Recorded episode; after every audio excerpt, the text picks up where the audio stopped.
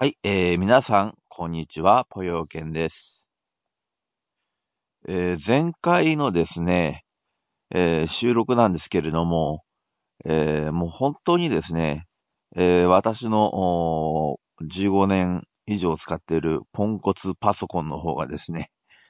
もうとうとう録音しているときにですね、音が大きくなったり、小さくなったりということを繰り返してるんですね。で、えーまあ、じゃあ、どうしたらいいかなと思ってですね、ちょっと今、あの、今日は試しにですね、スマホを使って、えー録音をしております。で、えーまあ、このスマホっていうのが、あの、あの、えー楽天モバイルですか。えー楽天モバイルで、えー買ったあスマホなんですね。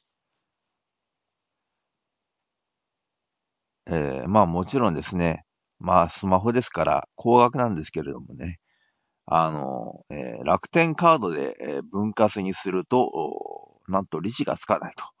と、そういうようなもので、えーあります。で、今までですね、あのずっとですね、えー NTT ドコモですね、えーを使ってたんですけれども、えーとうとうまあ、え楽天モバイルに、まあ、引っ越しをしましてですね、えかなり安くなりましたね。このあの、本体の機種代も含めてもですね、えー、随分、えー安くなりました。あのー今ですね、えーもしその、ドコモとか au とかに入ってですね、えーで、まあ、そこそこいい機種を使っているんだったら、あのー、SIM カードですか、えーだけ取り替えれば、あまあ、なんとかなるかもしれません。うんまあ、それちょっとあの、一回、えー試してみた方がいいと思います。どうやって試したらいいかというとですね、えー楽天モバイルもですね、えーまあ、販売専用なんですけれども、あの、細かな相談には乗ってもらえないんだけれども、あの、店舗があるんですよね。えーその店舗に行って、えーちょっと実験をしてもらうと。自分の今まで使っていたキャリア形態にですね、えー楽天モバイルの SIM カードを入れるとどういうような反応、あの、使い心地になるかということをやってみるといいんじゃないかと思いますね。まあ私の方はですね、あのードコモの携帯にですね、楽天モバイルの SIM カードを入れるとですね、えーめちゃくちゃ遅くなってしまったということがあって、えー新しく携帯を変えたんですね。えーということで、えまあその話どうでもいいんですけども、えこの携帯、え楽天モバイルで買ったですね、まあ比較的新しい携帯ですので、えまあうまくいくんじゃねえかなと、いうことを期待を込めて、ちょっと今日はテストですね。テストで、え話をしてみたいと思います。で、この前ですね、あの、どうしても言い忘れたことがありましてですね、えそれから先に話そうかなと思いますね。えー児童虐待の事件がありましたね。えーまあ、例によって、母親の連れ子ですね。えーそれをですね、義理の父親が、あいじめて、殺して、しまったと。だからまあ、えー女の子でしたよね。小さな女の子で。で、えーまああの、まあ、ぶひらがなで一生懸命、あの、文章書いて、えーごめんなさい、いい子になるから、みたいなようなことをね、まあ、詳しく、詳しくは自分でしゃ調べていただきたいんですけれども、まあ、そういうようなことを書いてですね、えーえー愛媛県だったかな？愛媛県から東京に、えー引っ越しをしてきて、えーそこで、えー結局、まあ、死んでしまったと。父親にやられてしまったんですね。で、あの、これは本当に重要なことなんで聞いてほしいんですけれども、あの、動物なんですね。あの人間っつうのは。それで男はオスなんですよ。それで動物の世界ではよくあるんですけれども、あの、メスのお連れてきた、メスが連れてきたあの子供ですね。えー、例えば子熊と か、なんかち、あの、なんでもいいですよ。あの、えー、子供ですね。メスの連れてきた子供で、えー、自分とは違う、うん、オスとの間の子供は、あの、噛み殺してしまうというのが、あの、動物の世界では当然のことなんですね。で、人間も同じでして、あの、自分と違う、その、オスと、あの、の、間でできている子供は、あの、殺してしまえというのが、えー、人間の本性として、えー、遺伝とし、遺伝子としてあるんじゃないかなと、私は思っています。えー、ですから、あの、極めてこれは、あの、まあ、異例、異例ではありますね。異例、あの、ごくごく異例として、あの、義理の父親がちゃんと可愛がってくれてというのも、ごくごく特殊なパターンとしてはありますけれども、まあ通常は、えー、女房の子供はいじめます。女房の子供をいじめることを、いじめるというのはもう、これはもう、えー、必ずあることだと思った方がいいです。で、しかも女房と自分との間に新しく子供が生まれるとなると、一体どういうことになるのかというのは、ちょっと頭を使えばわかる話だと思いますね。その後の兄弟関係もどうなるかということも考えてね。うん、ですから、やっぱり、えー、あのー、離婚して、で、母一人、子一人で育てていくっていうのは難しいことかもしれないけれども、まあ、それをやっぱり、えー、やりきる覚悟を持って離婚するんなら離婚した方がいいと。うん母一人、子一人で生きていくというやっぱり強い覚悟をですね、えー、持つことが大事なんじゃないかなというふうにね、えー、私は思います。えー、この人なら、きっと子供も、私の子供も可愛がってくれると、本当の父親のように愛してくれるというふうに信じちゃうんですよね。うん。みんな信じちゃうんですね。えー、だからそうやって再婚しちゃうんだけど、男は演技します。それは何のためかと、メスを手に入れるためですよ。メスを手に入れるために、可愛がるふりをします。でも、それは実際に本当に可愛がっているわけではないということをですね、えー、よく知っていただきたいなというふうに思います。で、えー、ああやって亡くなったですね、えー、お子さん、えー、幼くして亡くなったお子さん、まあ、ああいう形じゃなくても病気で亡くなったとか、交通事故で亡くなったとか、幼くして亡くなるっていうのは一体何なんだろうかって。何の意味を持ってこの世の中に生まれてきたんだろうかっていうふうにね、え、疑問を持つ方もいると思います。これに対してですね、えー、世の中で明快な答えを出せる人間が一体、えー、何人いるかというと、もうほとんどいないと思いますね。99%以上答えられる人間はいないと思うんですね。えー、答えられるとしたならば、えー、やっぱりこの仏教とかインド系の哲学を学んだ人間だけが答えることができると。それは何かというと、えー、カルマ論ですね。えー、カルマですね。えー、カルマ論をもってしか、あもってしか説明することはできないと。えー、カルマ論をもって説明するとですね、えー、パターンとしては、えー、まあ、まず、一つ目のパターンとしては、えー、カルマが非常に、えー、悪いカルマですね。えー、カルマにも良い良いカルマと悪いカルマがあると。その悪い方のカルマを持ってるから、この地上に生まれて、生産するために生まれてくると。人間がこの世の中に生まれるってくるには、あの、生まれてくるのは、えー、苦しむために生まれ生まれてくるんですね。だから、海を出し切る必要性があるでしょう。腫れ物を、えー、この腫れた状態から、その腫れ物をなくすには、海を絞り出すしかないんですね。それと同じように悪いカルマ、過去世からの悪いカルマを我々は背負って生まれてきたと。で、何のために生まれてきたかっていうと、やっぱり絞り出すためなんですね。そのね、カルマを。それがいわゆる苦しみというものなんですね。で、いわゆるその、いわゆる腫れ物です。腫れ物ですか？腫れ物がたくさんある人と、腫れ物があんまりない人がいると。で、えー、腫れ物がほとんどない状態で、えー、生まれてくる場合があると。その場合、子供のうちに死んじゃうということもあり得ると。それはやっぱりあのー、ほんのちょっとだけね、この世の中で苦しめば、うん。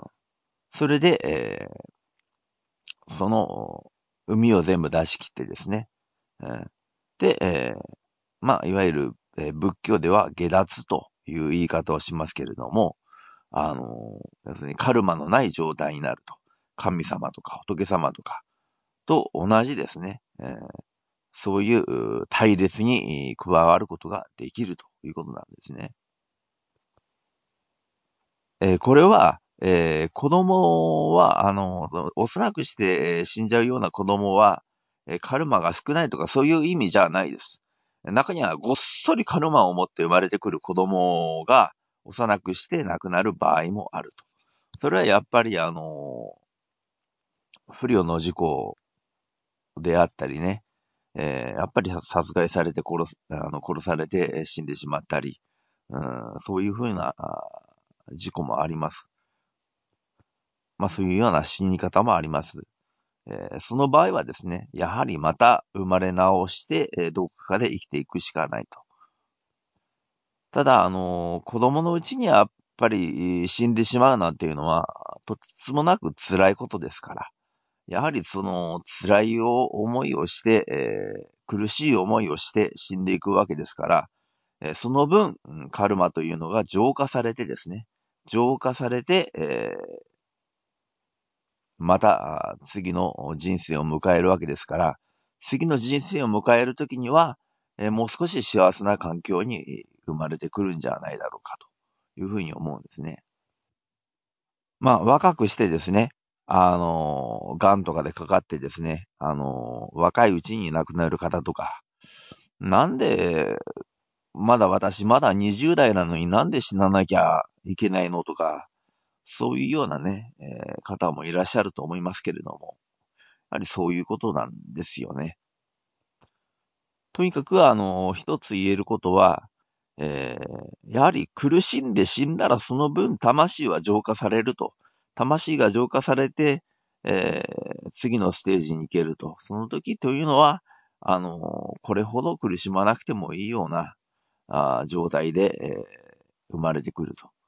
で、また生まれて、そういうところに生まれてくるように、しっかり祈っていくってことですね。自分の命があと、うん、あの3ヶ月経ったら死にますよとか、半年持てばいいんじゃないですかとか、医者に宣告を受けたとしましょう。あそれはまあ、あの、ショックでしょうけれども、そういう時は、あの、やはり、あの、次の人生はですね、本当にあの、もう少し、えー、幸せなね、えー、生き方ができるように、えー、しっかり祈っていくというようなですね、えー、そういう死の迎え方をすると、死までの、と、あの、年月を過ごしていくということがですね、えー、重要なんじゃないかなというふうに思います。神とか仏とかお前一体何なん何を言っているんだお前はアホかというふうに思うかもしれないけど、じゃあお前説明してみろよっていうふうに俺は思うんですね。じゃあお前じゃ、お前はじゃあどう説明できるんだと。お前言ってみろよってことですよね。何にも言えないと思いますよ。うん、ですからね、私のこのヘンテコリンな話だと思うかもしれないけれども、あの、根拠は確かにない。それは何かって言ったら、あの世から帰ってきた人間がいないからですよ。うん、えまた、あの、誰かね、幽霊になって出てきて進めでもしてくれりゃいいんだけども。なかなかそういう気の利いた幽霊も現れないもんでね。いや、なかなか証明はできない。証明はできないけど、じゃあ、若くして死んでしまう人、あるいは子供、じゃあどうやって、どうやって理解させることができるのか、どうやって納得させることができるのかって言ったら、もうこういう話しかないんですよね。あとは誰もいないでしょう。おそらくね。ええー、まあ、あの、原始仏教とかね、あの、なんだか知らねえけども、なんかま、しょっちゅう、あの、僕が、あの、原始仏教の音声ファイルを、あの、アップしてあって、インターネットのクラウドにアップしてあって、しょっちゅう原始仏教のファイルがダウンロードされてんだけども、まあ誰がしてるのか知らないけれども、あのー、原始仏教って結局あの、受け入れなさいで終わっちゃうんだよね。現実を受け入れなさいで終わっちゃうんだけれども、本当に苦しい時は現実を受け入れなさいでは済みませんね。うん。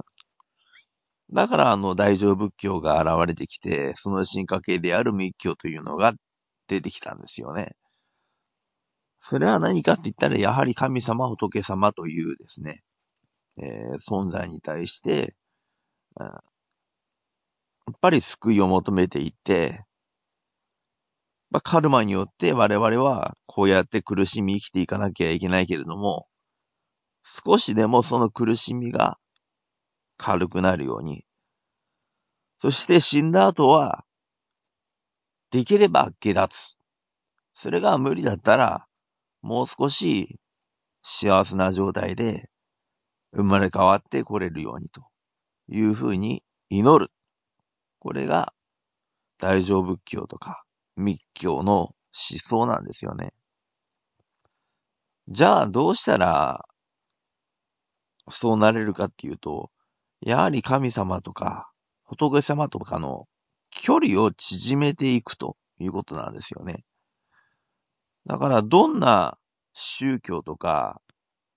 宗派であっても、まあどんなとは言いませんね。あのどんなとは言いませんけれども、あのまあ、おそらく大抵のですね、えー、宗教宗派っていうのは、その自分たちがその本尊としている神様や、えー、仏様と近づいていくと。できるだけ神様、仏様との間の距離を狭めていくというようなですね、えー、そういうような、あえー、思想のもとにですね、えー、展開されているというのが、あらゆる宗教だと思うんですね。えー、キリスト教だったらイエス・キリストに対して近づいていくと。えー、神道だったら、まあ、その、八百万の神に対して、え、まあ、近づいていくとか、えー、仏教だったら、あなんとか菩薩とかなんとか如来に対して近づいていくと。とにかく近づいていくことが、えー、大事であるというふうに、えー、まあ、語ってるんですよね。語ってるっていうか、そういうような競技なんですよね。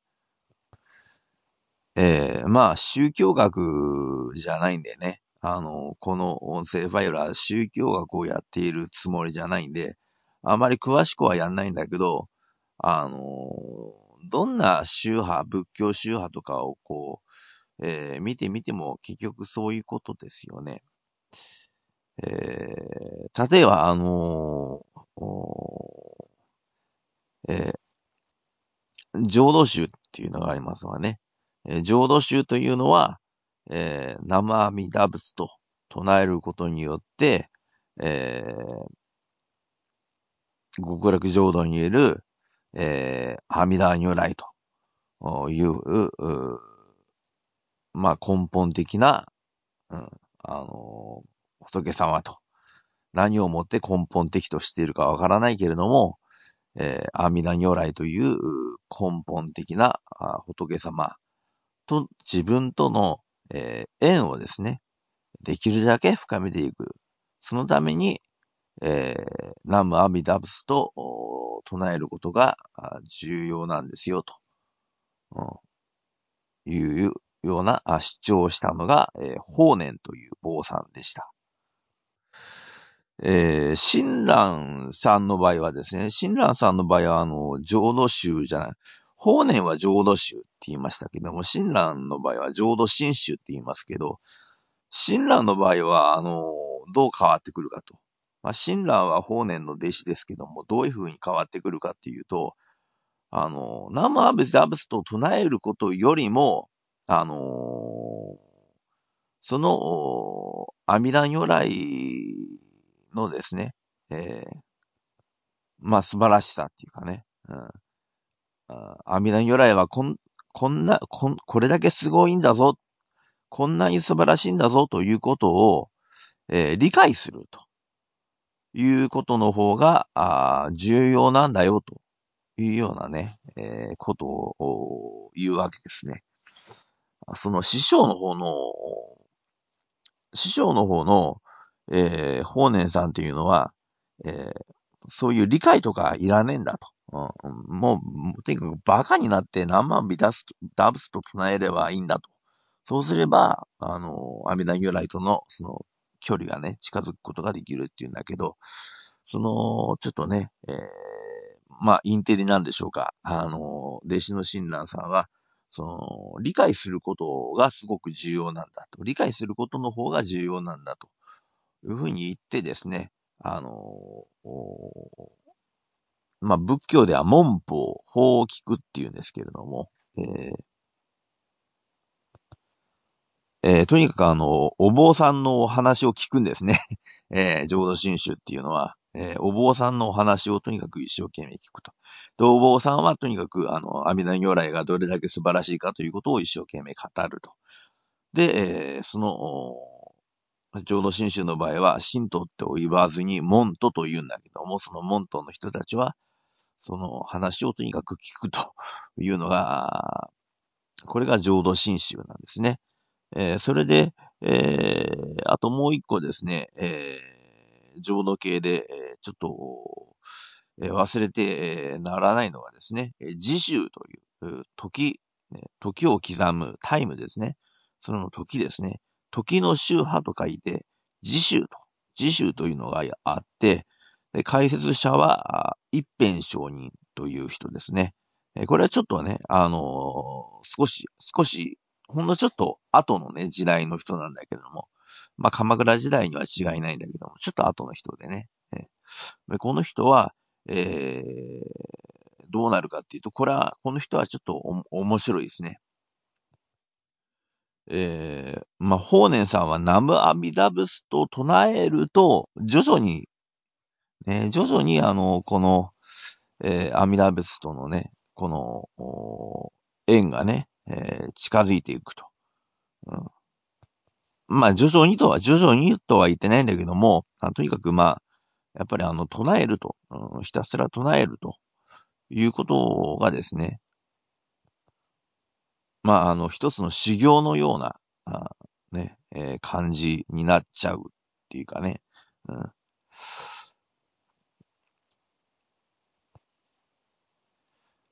あの、一辺さんは、それに対して、あの、そういうなんか、あの、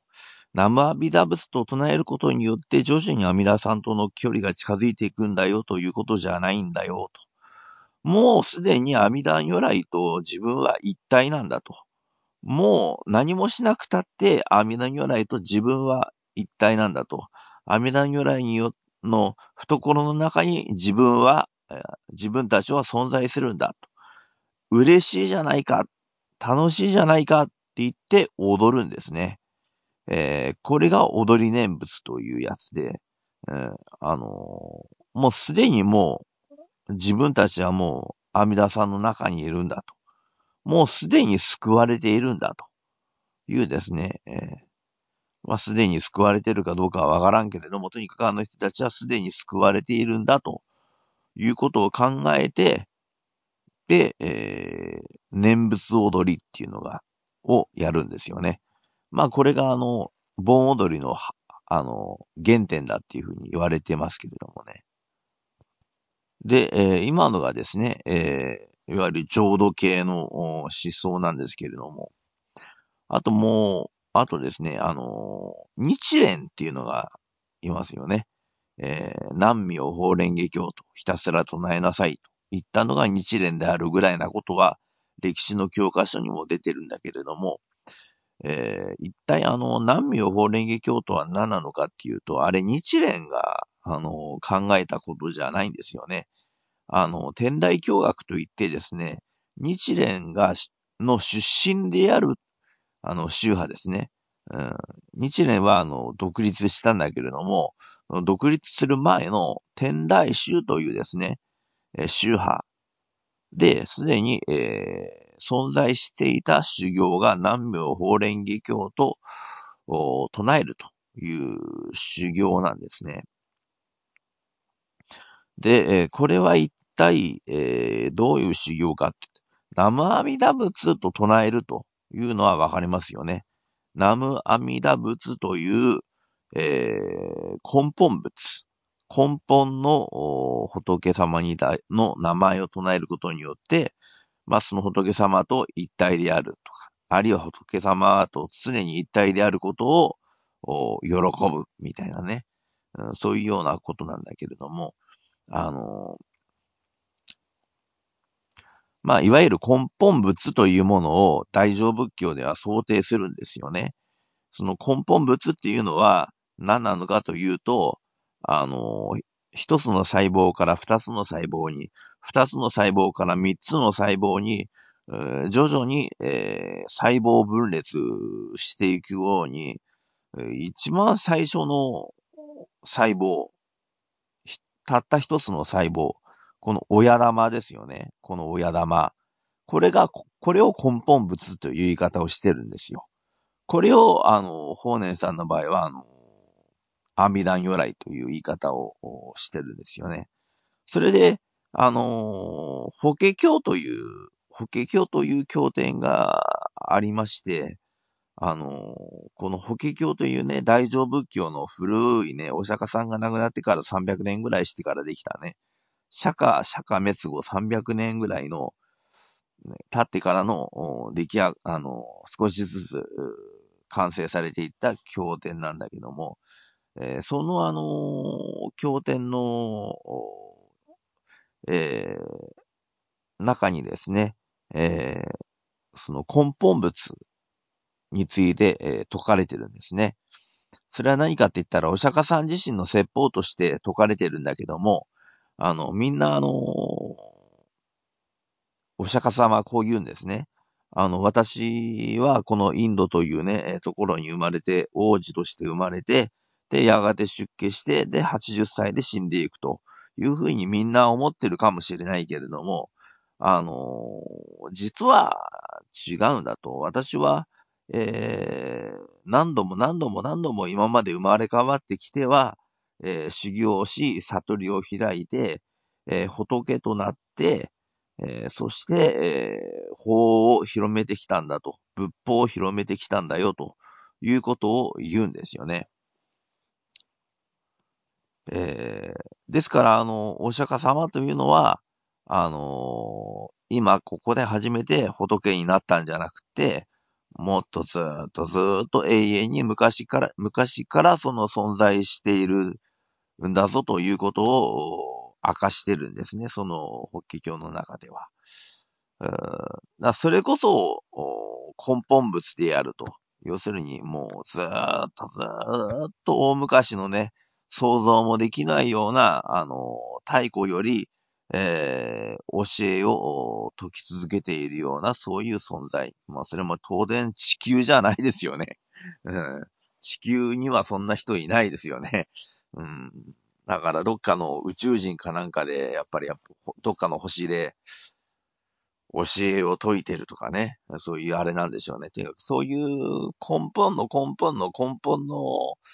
えー、仏様、俺たちの理解のできないような根本にいる仏様のことを根本仏というんですね。その存在を、あの、苦音実情の仏というふうに、あの、言ってですね、えー、この法華経、法華経界隈ではね、あの、大事にされているわけですけれども、この根本の仏を、仏には名称をつは付けられていないんですよ。だからあの、あの、永遠のブッダとかそういう言われ方をするんだけれども、この永遠のブッダっていう言い方っていうのは、あの、そういう言い方が別にあの、経典の中でされているわけでもないし、なんとかかんとか如来とか、なんとかかんとか仏とかっていうふうに、えー、一切これ書かれて、えー、ないんですよね。あのー、えー、阿弥陀如来のことは法華経にも書いてんだけども、その阿弥陀如来が根本物であるみたいな明確な解き方もされていないし、だから、あの、あんまりはっきりしない、釈然としないのがこの法華経なんだけれども、だから法華経の中に説かれている根本物を、じゃあ、何という仏と呼べばいいかというと、じゃあ、妙法蓮華経というタイトルそのものを法華経、あの、根本物の名前と考えればいいじゃないかと。妙法蓮華経ですね。妙法蓮華経と。妙法蓮華経が、あの、法華経の正式なタイトルですから、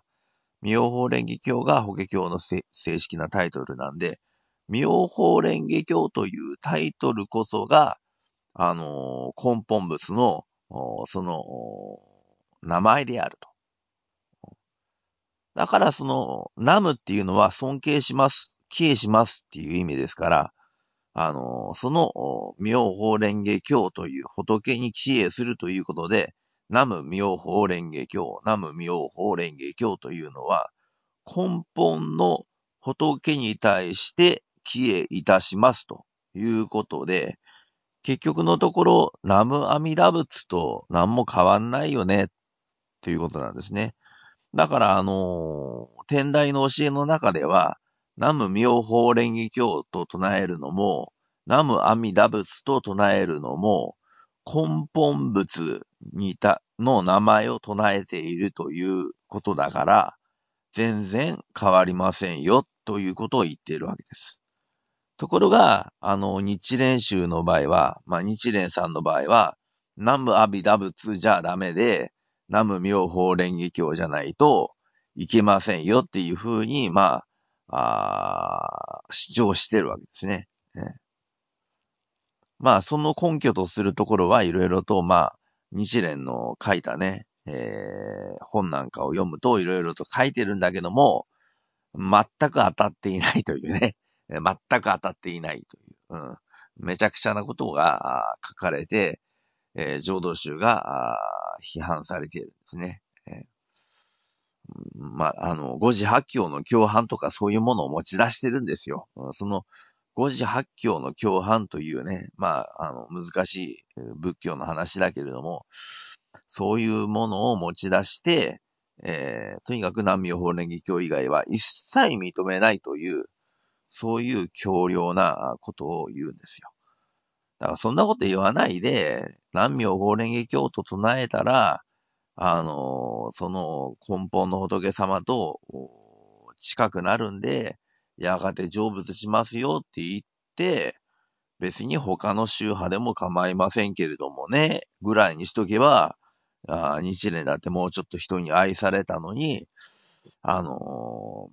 ー、ああいうことを言っちゃったもんだから、何回も島流しにやっちゃったり、え、してですね、死ぬような思いをしちゃったり、え、して、まあ大変な人生を歩んだんですね。え、まあおかげで歴史には残ったし、インパクトも強かったから、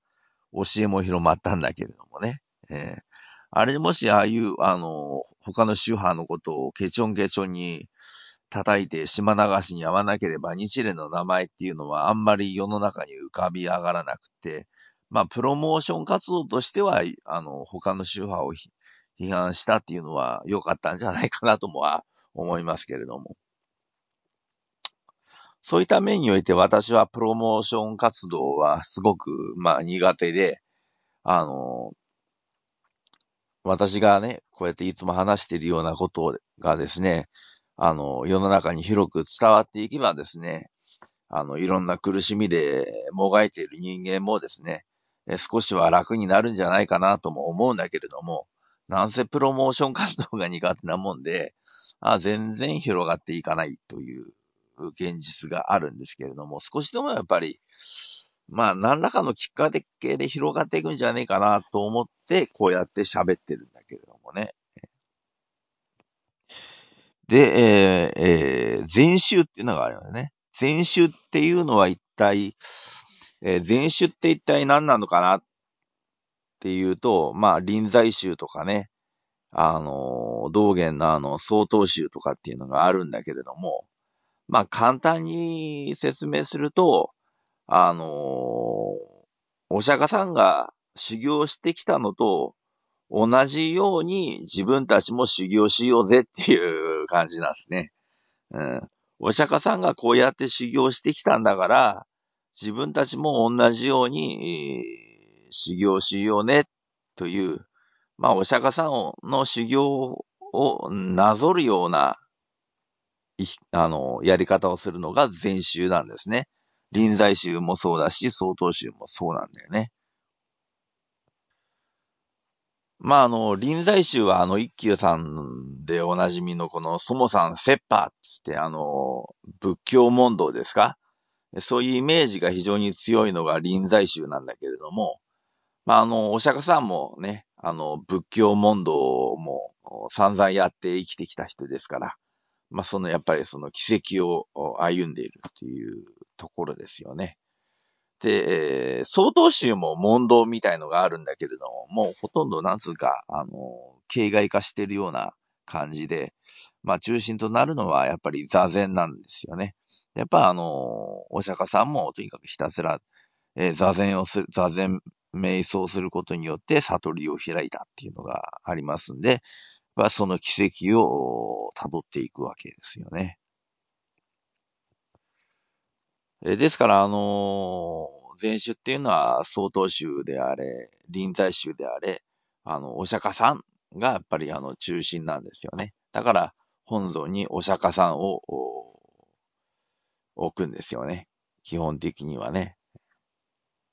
もしかしたら、もしかしたら、そうじゃないところもあるかもしれないけれども。うん、あの、お釈迦さん以外の、あの、ものをですね、あの、一生懸命拝んでるような、あの、全身のお寺なんかもあるけれども、やっぱり本堂にはやっぱりお釈迦さんなんですよね。で、で、その脇に、あの、その個々のね、そのお寺の大事にしている、う神様、仏様をお祭りしているというのがね、パターンなんですよね。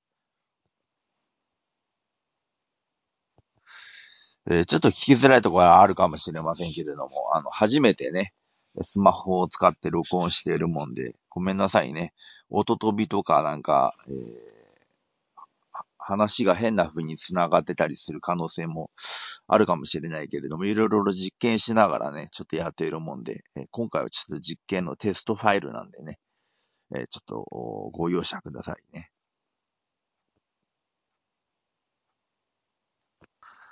で、えー、このようにあの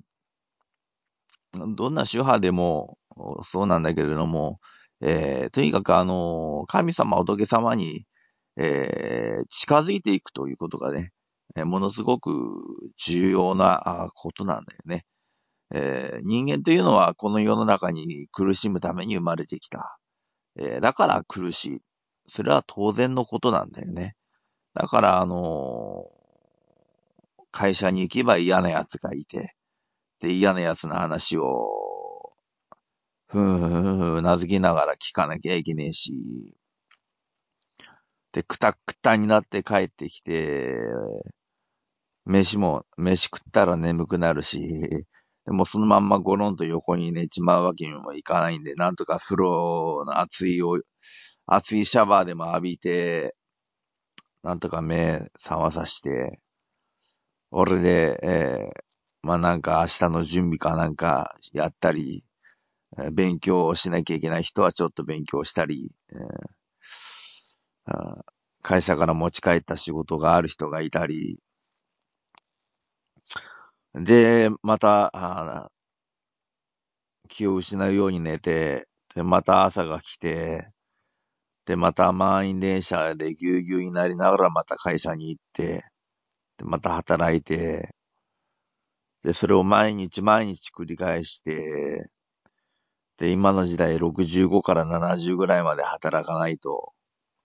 おそらくまともな年金がもらえなくなるっていう。まず間違いない。65から70、70までやっぱり働かんきゃいかんですよね。男の場合は特にね。女の人はね、あの、やっぱり日本って、あの、なんだかんだ言って男尊女卑。でもこの男尊女卑っていうのは女性にメリットがあるわけ、あの、ない、全然ないわけじゃなくて、女性にもメリットがあって、それは何かって言ったら専業主婦つメリットで、えー、やっぱりあの、働かなくて済みますからね。えー、だからあのー、若い女の人が、てめえが若いうちに一生懸命あの、男男を見つけようと思って一生懸命血眼になってっていうのを、まあ、理解できますわね。男以上に必死ですよね。男の必死さって何かっていうと、あれは、あの、子孫を残すっていう本能なんだよね。だから、どっちかっつうと、性欲なんだよね。男の女性に対する向き合い方っていうのは、どっちかっていうと性欲で向き合っているわけですよね。で、えー、てめえの小種を宿してほしいということだよね。生物として当たり前のことですね。女性の場合はやっぱり、あの、ずっと将来のこと考えて、やっぱり65から70までずっと働くのってなった場合に、やっぱり専業主婦って美味しいよね。普通に考えてね。だからやっぱり、あの、うん、結婚したいなと思ってる人間がやっぱり大半なんじゃないですかね。えー、日本の女の人っていうのはね、結婚ししたいなと思ってる人間が大半なんだろうと思いますけれども。ただ、まあいいことないぜ。うん、結婚してもね。うん、私は進めない孤独の道を、あの、お勧めしますよ。本当にあの、えー、苦労が絶えないと思います。えー、結婚っていうのはいいことはないよ。で、やっぱり、子供を産むということは本当に子供を愛するならば子供を産まないでやることなんだよね。子供を愛するならば子供を産まないでやること。うん、産むとやっぱりその子は苦しみますね。うん、まあ今の、あの、この社会全体つうか世界、日本もそうなんだけれども、あの、なんつうかね、あの、海をね、えー、出し切るっっていうか、もうとにかく最後の、あの、海を出し切るというような、えー、ところにあると思うんだよね。あのなんつうかね、あの雑巾も絞るときには最後思いっきり力入れて雑巾絞るじゃないですか。うん、そうすると、あの、きっちり絞れるでしょう。うん、一番最後ってやっぱ一番最後に力入れるじゃないですか。やっぱり、あの、カルマを絞り出してると思うんだよね。だから人類のカルマっていうと、あの、またこれ気持ち悪い言い方になっちゃうんだけど、やっぱ一人一人のカルマだよね。その一人一人のカルマをやっぱりあの、絞り出すっつうかね。うん。だからあの、そういうカルマをいろんな人がもちろん集まってんだけど、うん、いろんな人間が集まってんだけど、カルマの重い人も軽い人もみんな集まってんだけど、うん、とにかく、あの、ようわからんけれども、あの、そのカルマの絞り出しっていうか、最後の最後のカルマの絞り出しみたいなところに、あの、今の地球っていうのがあって、俺で、今、だから今一番きついところなんだよね。うん。そんなきつい状態のところに、この、わざわざ子供をね、えー、生み出す必要性ないんじゃねえかなっていうふうにね、えー、思うんですよね。とはいえ、やっぱりあの、生まれてきちゃうんだけれども、まあ、誰もがこういう考え方を持ってるわけじゃないからね。まあ、生まれてくるものは生まれてきちゃうんだけれども。まあ、これを聞いた人はやっぱりね、うん、産まない方がいい。結構なんかしねえ方がいいよ。うん、そういうふうに、えー、思います。で、とにかくあの、少しでもね、あの、苦しまないで、自分自身がですよ、自分自身が少しでも苦しまずに生きていけるように、えー、また少しでもいいところに生まれて、えー、来るように、あわゆくば下脱できるように、神様、仏様に祈ると。で、えー、まあ日蓮宗みたいなやり方があったり、まあいろんなやり方があるんだけれども、まあ私の場合はあの一つの仏様の名前じゃなくて、いろんな仏様の名前を唱えるんだよね。えー、この名前はあのマントラとか神言とかという言い方をするんだけれども、だから、あのー、地蔵菩薩だったら、音かかがみ三万栄奏和歌とかね、あの、薬王、えー、薬王如来だったら、えー、オンコロコロセンダリマトーギソワカだったりね。えー、インターネットで信言で検索してみるといろいろと出てくると思います。で、えー、YouTube で、えー、検索するといろんな信号を聞くことができるし、私の、えー、過去の音声ファイル、あの、いろいろとあの、調べて、あの、見るとですね、えー、気落とし社会を生きるには、あの、えー、ブログにもですね、えー、まあずっと過去の方辿っていくと、えー、リンクしてありますんで、そこからまあちょっと聞いてみてもらうとかね、えーえー、ね、眠れぬ夜のマントラかなそういうようなタイトルのものを作ったこともあるしね、今後も作っていくと思うんで、えー、とにかくあの唱えて唱えて、唱え切ると。朝から晩まで唱えると。で、もし声の出ない人は念じる、心の中で唱えると。心の中で念じると。それでも全く効果は同じですから、そうやって、えー、神仏に祈って祈って祈りまくって、